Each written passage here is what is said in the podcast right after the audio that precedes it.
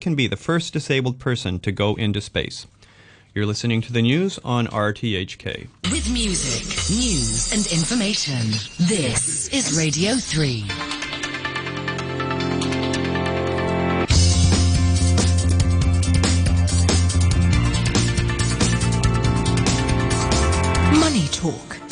Good morning. It's 8.03 in Hong Kong. We're nearly at the end of the week. Thursday, the 24th of November.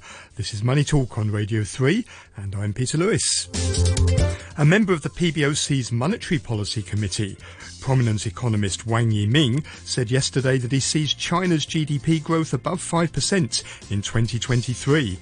He said his forecast was based on COVID disruptions ending and the government's rolling out more policies to boost confidence and consumption.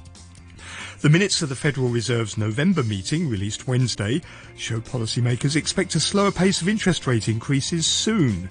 However, officials said they still see little signs of inflation abating.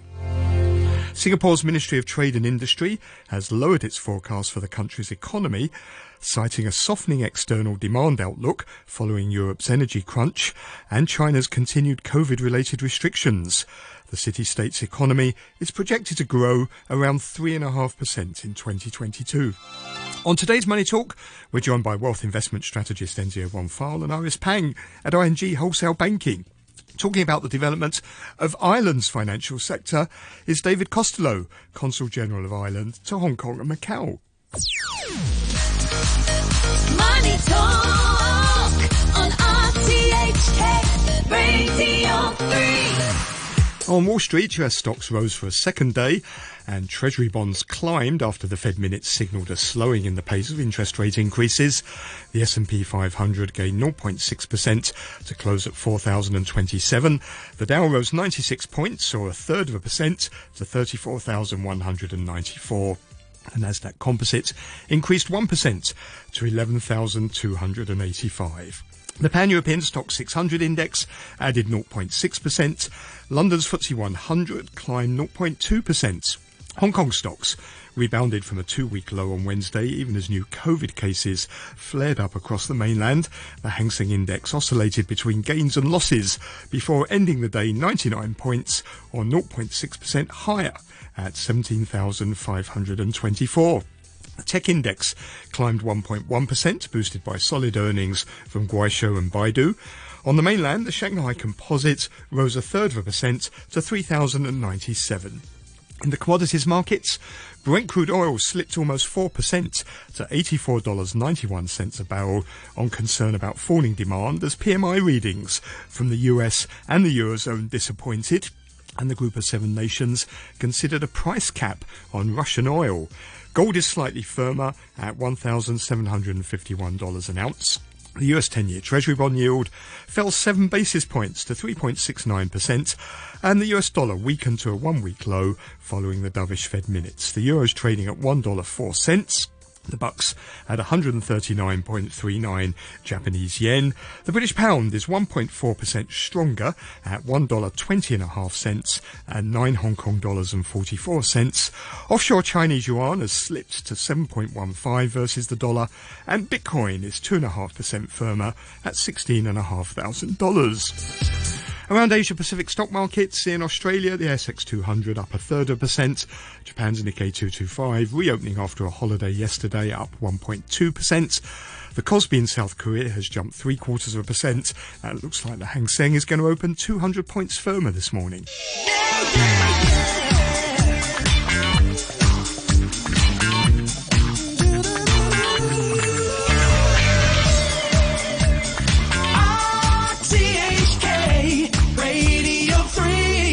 Time's 8.07. Let's welcome our regular Thursday commentator, wealth investment strategist, Enzio Von Pfeil. Morning to you, Enzio. Good morning, Peter. And also joining him and us is Iris Pang, Chief Greater China Economist at ING Wholesale Banking. Morning, Iris. Morning, Peter. So let's start. I'm interested in your thoughts on uh, Wang Yiming's comments yesterday. He's a member of the PBOC Monetary Policy Committee, said he sees China's GDP growth above 5%, but he did add some important caveats to that. He said its forecast is based on COVID disruptions ending and the government rolling out more policies to boost confidence and consumption.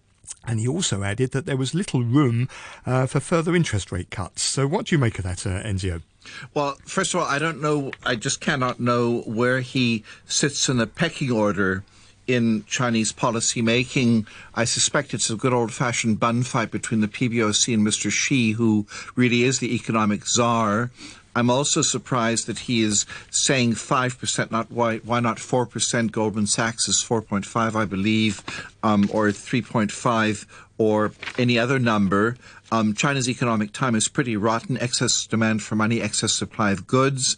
The base effect means of course, that growing off a lower base is easier. So if the economy is rotten this year, which it is, then of course next year it will improve a little bit. But five percent to me sounds a bit stretched. Of course, he's covered his um, he's covered his bases by saying, well, if and if. So ceteris paribus, our old friend in econ- economics, is alive and kicking. I'm not a buyer. Iris, can you shed some light on Wang Yiming? He's obviously a member of the Monetary Policy Committee, so is his views here, do they, they carry weight? Is it a sort of official view? I am thinking that there, there, there is some changing about how policies is um, uh, testing the water in the public and also in the market, and we have seen such um, official uh, officials talk on monetary policy, COVID policy, and other things. So um, we we can't take this as a you know, the exact forecast for um, PBOC for next year, but it is it may be a guideline um, for us to see that there could be easing COVID policy, and of course we see a lot of supportive measures this month, and um, there are the the state council also hints that there could be a triple R cut coming soon. So um, five percent is not really impossible. The key is that how relaxed the COVID measure will be um, in 2023, and if it happens, it should happen in the first quarter. Otherwise, too late, like 2022, then it is not doing any good for GDP growth. So is it sort of suggesting that maybe um, China's veering towards a target of 5%, and in some ways it's sort of trying to raise expectations a little bit about the economy? Yes, I think it it raised not only expectation about the economy and it raised expectation about the COVID measures and also supportive measures. So um, these things are very difficult to time, especially COVID measures, because the number of COVID cases is now quite random, and um, we we can't really pin down on the timing. But uh, as you mentioned, there, is a sort of contradiction, isn't there? Because he's saying uh, the PBOC has limited room to cut interest rates further, whereas, as you mentioned, the State Council is sort of indicating uh, that a triple R cut could be imminent. Yeah, that's why I say that um, officials nowadays are testing the water um, in in the market rather than really um, really mean what is going to happen exactly um, uh, by the PBOC. Uh, Peter, if I could, may I just add something? I think you mentioned rock and hard place. It's also on the COVID policy because if the government eases a lot, as the markets, I believe, fallaciously is hoping, then of course many people will get killed, and that's not, because they haven't been vaccinating properly. Only two thirds of the above 80 year olds have been vaccinated the third time. So I'm of the I'm of the view that it's not only the policy which is caught between a rock and a hard place, but also the health policy. Mm, it's contradictory, isn't it? And he does Mm. raise this that it is all dependent um, upon the Right. easing of COVID measures. Which is a big, big if, isn't it? Because actually, Yes. what we're seeing at the moment um, is The things going in the other way. Um, Look at Apple. Yeah, and uh, what's going on at the iPhone uh, City uh, plant in Zhengzhou, and also, you know, it's estimated now that maybe about 20, 25% of China's economy um, is actually facing some sort of movement restrictions or lockdowns. So this Yes. suggests that we're moving in the wrong direction at the Yes. moment. Yeah, well, it's it's just if it's it's a little bit like with with with varicose veins. If if you cut the circulation, then off goes the leg. Sorry, Thank you- that's a thank you for that bit, bit, bit analogy. graphic. I've got them, so don't worry about it. We don't really need to go there. is, is there um, is there a political element to this? Because obviously, um, President Xi has a goal of doubling per capita GDP by 2035. So that means to get there, um, China's got to have um, an annual economic growth rate of, of at least about four and three quarter percent. So is this also part of it to to try and keep that target um, on track? Well, I don't, if I can just quickly start, I don't think it's going to reach that remotely because if growth continues being defined as the growth of the labor force plus productivity, well, productivity is pretty low. It's not 0.75%. Growth in the population, not 0.25%. That gives me a stonking 1%. Now, whether it's mm-hmm. 1% or 2 doesn't matter, but it's way below the 4% that would be required, as you point out. What do you think, Iris? Do you think this is also part of it to try and meet that uh, doubling of per GDP capita uh, target by 2035? I I think that it is still possible because um, in in the first half of the of the of the decade, um, China had um, quite good growth. So um, the the the previous data points to that direction. Of course, we had uh, two to three years now bad numbers, but remember that um, there are a, a lot of things going on, and for example, I expect that there will be massive R and D in the technology sector to echo the 20th Party Congress highlights to advanced technology. So this is something that is uh, not out of control of the of the government. It is actually the government steering this, so it is still possible. Is, China, I mean, really in the same position that many other economists in uh, economies in the world are now finding themselves in, which is that you can't rely on stimulus anymore. It doesn't matter if they were going, if they do cut interest rates, because the problem is, um, it's not that there's a lack of demand. Uh, oh, it, the problem is, um, it, it is people don't want to borrow anymore at the moment. So you can't rely on the stimulus. You've got to come up with longer term uh, growth measures, which really require some painful sort of restructuring in the economy, doesn't it? Yes, I think so. Um, for example, cutting interest rate actually can't help COVID measures or the number of COVID, and it actually also can't help real estate um, developers because real estate developers should face higher interest costs anyway. So um, the two biggest issue in China would not be solved by just cutting interest rate. That's why the PBOC are doing a lot of behind the scene unconventional policy. For example, providing matching loan for commercial banks just for constructions of uncompleted homes. So this kind of things, this kind of uncon- unconventional policies will continue rather than the traditional policy. And also, it doesn't help consumption either, does it? Really, cutting interest rates, particularly if everyone's still locked down. Yeah, um, and and you know, um, for consumers, um, about thirty percent of them could rely on credits to consume, but most of them um, doesn't. So um, we don't really need to have a lower interest rate to boost consumption demand. It is more on the job market side that um, the government need to do more. So is China becoming caught in this famous middle income uh, trap where it's trying to move from uh, sort of middle to high income, but it's found itself caught in that it, it just can't, um, economic growth is stagnating and it just can't sort of get there? Is, is China falling into that trap? I think so. Um, I just wanted to back up on Iris's very good comments that, according to the Economist of last week, they, they had quite a good sentence that um, in the past, a property revival has saved China's economy. Now, only a revived economy can save Chinese property. And it's, it's exactly what Iris was saying that if people are insecure, they will save, they won't consume. And so, of course, they're not going to buy a house if, if, there, if there's no job around. I do think that China's in a middle income trap. I think that it has the brains and certainly the ability to get out of it, but there's an old friend in economics called the marginal utility, the effectiveness of something. The first beer is great, the second one is still pretty good, the third one is not so good. Um, And that means that even uh, you could keep on throwing money at technology, but the usage of that, the utility of that extra dollar in, in technology expenditures may actually be on the wane. Do you think we're in a, is China in a middle income trap? Do you think, uh, Iris? I'm thinking it's more about um, COVID measures. Middle income trap is more long term, actually very structural.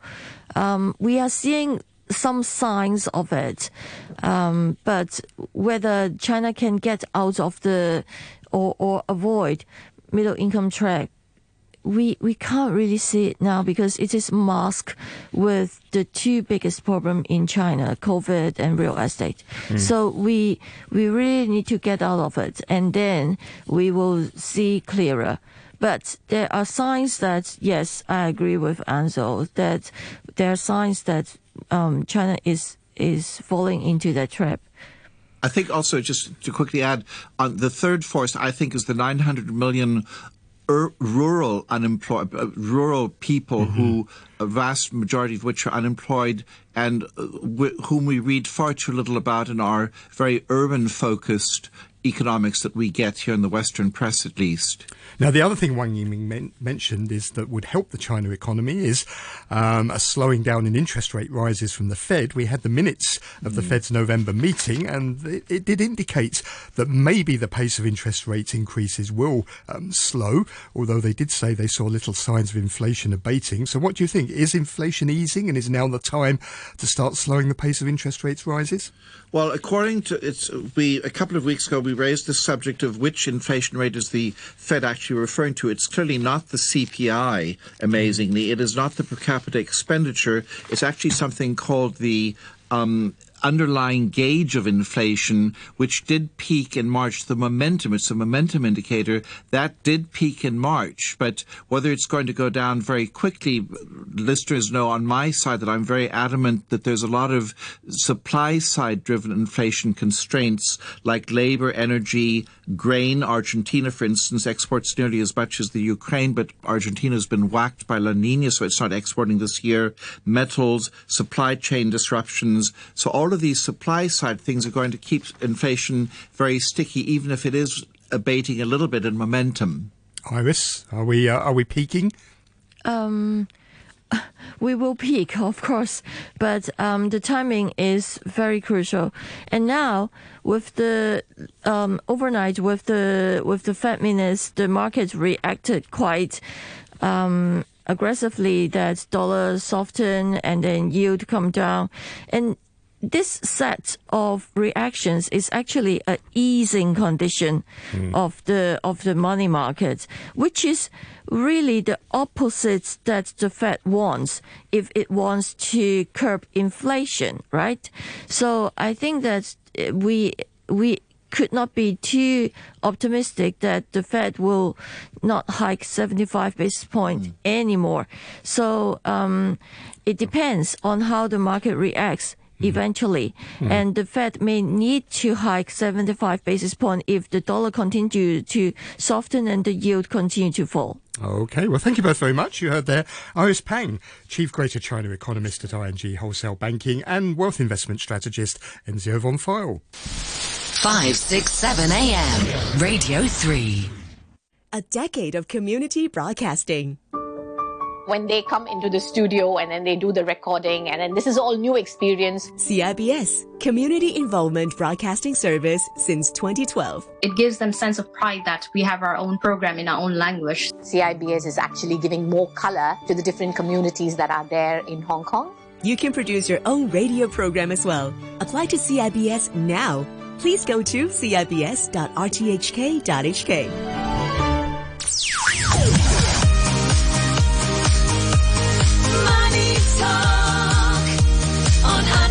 Money Talk on RTHK Radio 3. Time It's 8.22 and I'm joined by David Costello. Costello, I should say, Consul General of Ireland to Hong Kong and Macau. Morning, David. Good morning, Peter. Great to be back. Yeah, thanks for coming in. Listen, I was very interested in a statistic um, that's happened this month. And that is that the Paris stock market overtook London as European as Europe's largest um, stock exchange. Now, I used to work many years ago in the city of London for quite a while, and I remember for decades London has been sort of the dominant European marketplace. So this seems to be quite a significant um, sort of moment now that there seems to be a real shifting of of financial power um, around Europe and away from London. Yeah, well, I mean, it's seven years since Brexit, Peter, and uh, that has fundamentally rocked the way the financial markets in Europe are, are, regulated. And it is quite interesting, and it's not surprising in many ways that in my four years here in Hong Kong, that uh, there's a kind of a blind spot to what's happening in Europe. We're dominated by what's happening here in Hong Kong, what's happening Mm-hmm. mm. on the mainland, what's happening in ASEAN, and then the uh, US-China dynamic over the last couple of years have been all encompassing and has almost sucked the oxygen out of what's happening internationally in capital Mm-hmm. markets markets. And when you look at the centres, you know, Euronext is actually a pan-European uh, stock market. It's not just Paris. It's got seven destinations, including uh, um, Luxembourg, um, Amsterdam, and Dublin in particular. Mm-hmm. And so there has been massive changes happening in Europe, and they will continue to happen over the next five. And this is because of Brexit. Is that the main um, driver? Part of it is Brexit. Part of it is, you know, since the global financial crisis, there has been a restructuring of the way financial services is managed in Europe. You know, uh, there can be no doubt that the strength of the, the banking union in Europe post GFC has fundamentally altered the way banking has happened in, in Europe. And we can see how robust the banking response was to the COVID crisis over the last couple of years in Europe. Um, if we were leveraging that type of money during the GFC, it was considered to be a systemic threat to the European banking mm-hmm. system. N- nobody's even mentioning that th- at the moment because mm-hmm. of the way we have uh, structured our houses.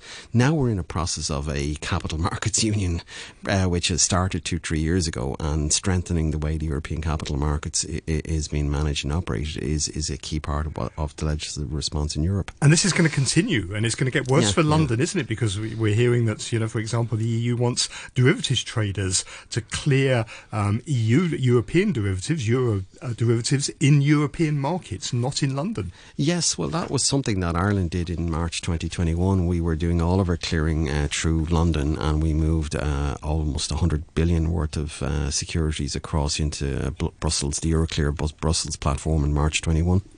And is there going to be more than one centre now? I mean, we're used to really London. That was the, the hub for Europe.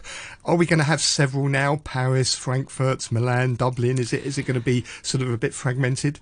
Um, I don't think fragmented is probably the best way to kind of view it. I mean, what you're seeing is a, a kind of multi-centre approach to it. I mean, uh, it's. I, we, we see it with digital currency. We see all of the new innovations. You know, mm-hmm. the big centres of finance are diversifying. You know, the old models of doing business are diversifying. And Dublin has always been a centre of excellence for funds and for trading mm-hmm. in, in, in, that space. But we've moved into, um, you know, a centre for debt listing. We've moved into a centre for fintechs. You know, we have this unique kind of combination of being a financial services destination as well as a global uh, IT hub with all of the major IT centres um, companies located in, in, Ireland, and this combination has produced fantastic fintech kind of alternatives, mm. and, and and so this is an area that we're prior- over the next couple of years uh, under the new strategy that was launched last month in, in Dublin. Uh, we're prioritising uh, sustainable finance and fintech and digital payments as the kind of key growth centres for Dublin building on our success as Europe's centre for uh, UCITS and, and funds trading mm-hmm. listing, but also we're also the European and one of the global listing centres for ETFs. We're the major European centre for ETFs as well. So, so there's a lot of good news coming out of Dublin and a lot of good news coming out of Europe too. So this seems like a good opportunity for Ireland and for Dublin in particular then, mm. because the way the European financial markets work are, are, changing. So there's opportunities for new players and also existing players like Dublin, because as you say, it's got a big fund management centre. It's got, I think, what, over three trillion euros of, of funds managed from, yeah, from Dublin. Well, we've actually over three trillion domiciled in Dublin, over six trillion traded out of Dublin. So in terms of assets under management, it's over six trillion, but uh, in terms of domiciled funds, it's three trillion, you know, which is 10 times times ten times their GDP. You know, so so it is you know that kind of it's the same kind of figures that you'll see here in Hong Kong in GDP versus assets under management. And, and what advantages does Dublin have over, say, uh, Paris, Frankfurt, and Milan? Well, I mean, this is you know it's been fun kind of over the last couple of years talking to European or to Hong Kong business people, uh, you know, because when they they look at Europe, they all always gravitate to the UK.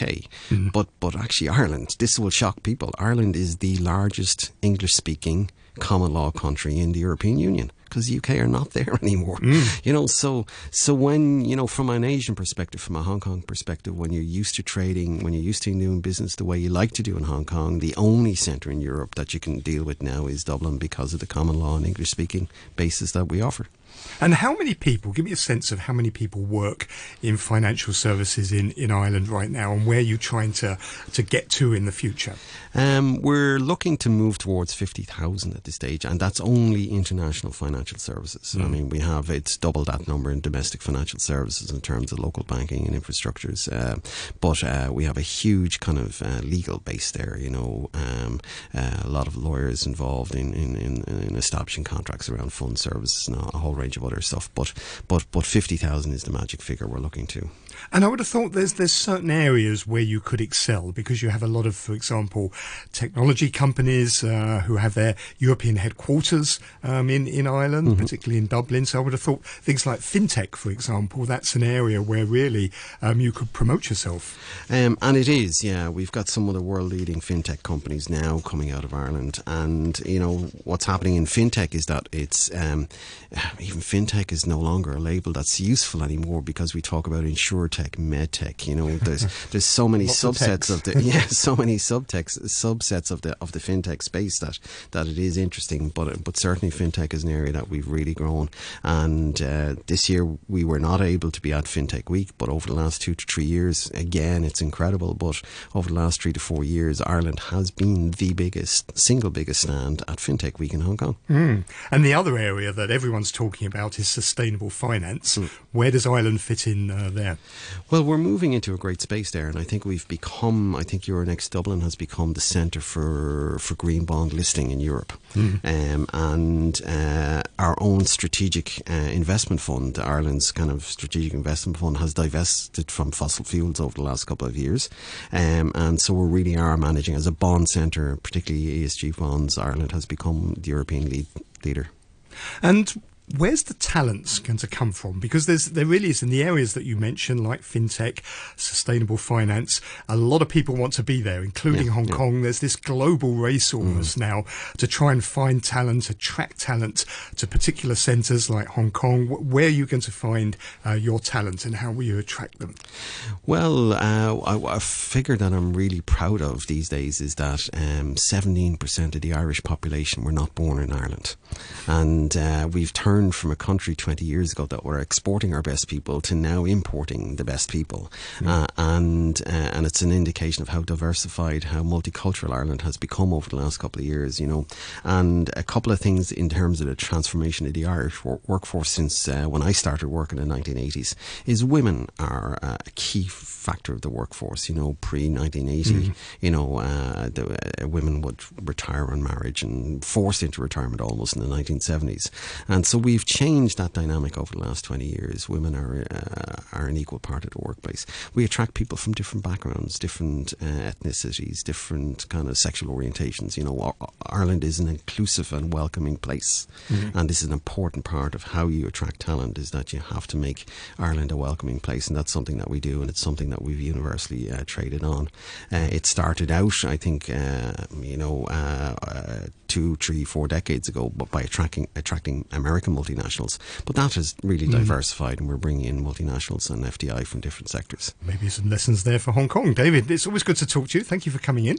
Fantastic, Peter. Great to talk. That's David Costello, who is the Consul General of Ireland to Hong Kong and Macau. You're listening to Money Talk on RTHK Radio 3.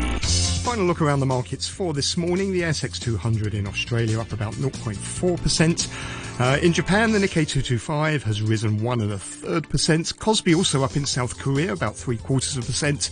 Uh, going to be a similar story for the Hang Seng at the open, looking for a gain of about 175 points. Thank you for listening this morning. Please join me again tomorrow morning at 8 o'clock. Coming up after the news is Back Chats with Janice Wong and Jenny Lamb. The weather forecast. Cloudy, few rain patches. The maximum temperature is going to be around 23 degrees. A few rain patches as well in the next couple of days, and then the weather is going to improve next Monday and Tuesday. It's 22 degrees right now, 93% relative humidity. Time's 8.32. Here's Tom Warden with the half-hour news. Ukrainian President Volodymyr Zelensky has appealed to the United Nations Security Council to take action to stop Russian missiles targeting vital infrastructure that have once again plunged Ukrainian cities into darkness and cold as winter sets in. The mayor of Kiev, Vitaly Klitschko, said some districts of the capital were without power and water supplies had been cut throughout the city. Local agencies reported there had also been explosions in the south and southeast of the country, and air defense systems were targeting Russian missiles. Ukraine's deputy health minister, Alexei Yaramenko, told the BBC the situation was still unfolding. Today, whole country is under attack. We are already seeing that Kiev and other cities, uh, the all electricity system damaged. But attacks is not over, so we will see the result in a couple of hours. A Taliban official in eastern Afghanistan says 12 people, including three women, have been publicly flogged after they were found guilty of adultery and theft. A spokesman in Logar province said the women were released after their punishment, while some of the men were sent to jail. The BBC's Anbarasan Ethirajan has more. A crowd of about 5,000 people gathered to watch the floggings in a stadium in eastern Afghanistan. Those punished received between 21 and 39 lashes each. It comes days after the Taliban's supreme leader, Haibatullah Akhundzada, ordered judges to fully enforce aspects of the group's hardline version of Islamic law that includes public executions and stonings. The Supreme Court in Britain has ruled that the Scottish Parliament does not have the power to hold a second referendum on independence. The five strong panel of judges said the Scottish Government in Edinburgh could not organise another vote without the consent of the UK Government in London, which it has so far refused to give.